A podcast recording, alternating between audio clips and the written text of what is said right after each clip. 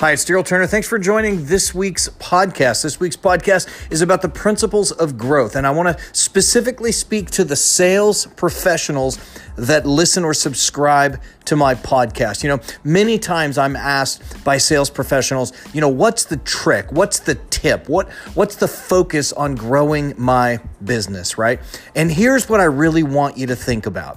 It's pretty simple. I'm going to give it to you in two parts. Number one, uh, if you're a sales rep and your sales are low, you can't look at it as you have a sales problem. What you have to look at is you have a customer problem. Let me explain what I mean by that. If you're doing one hundred thousand dollars a month in revenue, but you want to be doing two hundred thousand dollars a month in revenue, you can't look at it that you like you need another one hundred thousand dollars. You have to look at it as you need to double your customer base. And that's where selling truly comes in. Selling is the acquisition of customers. If you already have the customer, it's not sales, it's simply retention. So the first thing I want you to think about is whatever growth you think you want in your revenue, it's equivalent growth that's required in your customer base. Don't try to grow any other way besides that. Now, let's take a look at the simple formula Uh, to grow that customer base. It's going to be three letters.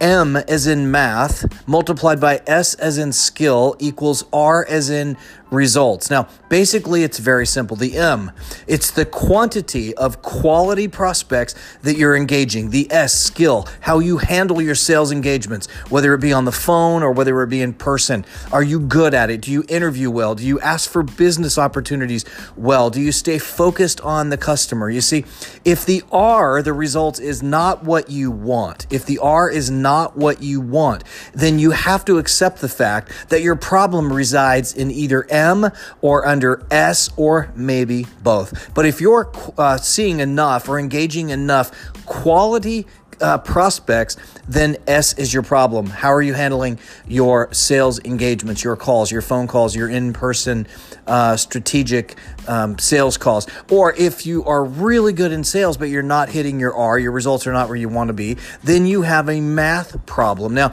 we can argue with this all we want, but at the end of the day, M times S equals R. That's the solution for you. So if your sales need an increase, that means your customer base needs an increase. So follow the formula. See enough people, handle it strategically and skillfully, and expect higher results. Thanks for joining me on this week's very simple, very short, but to the point podcast. Go out and make the magic happen.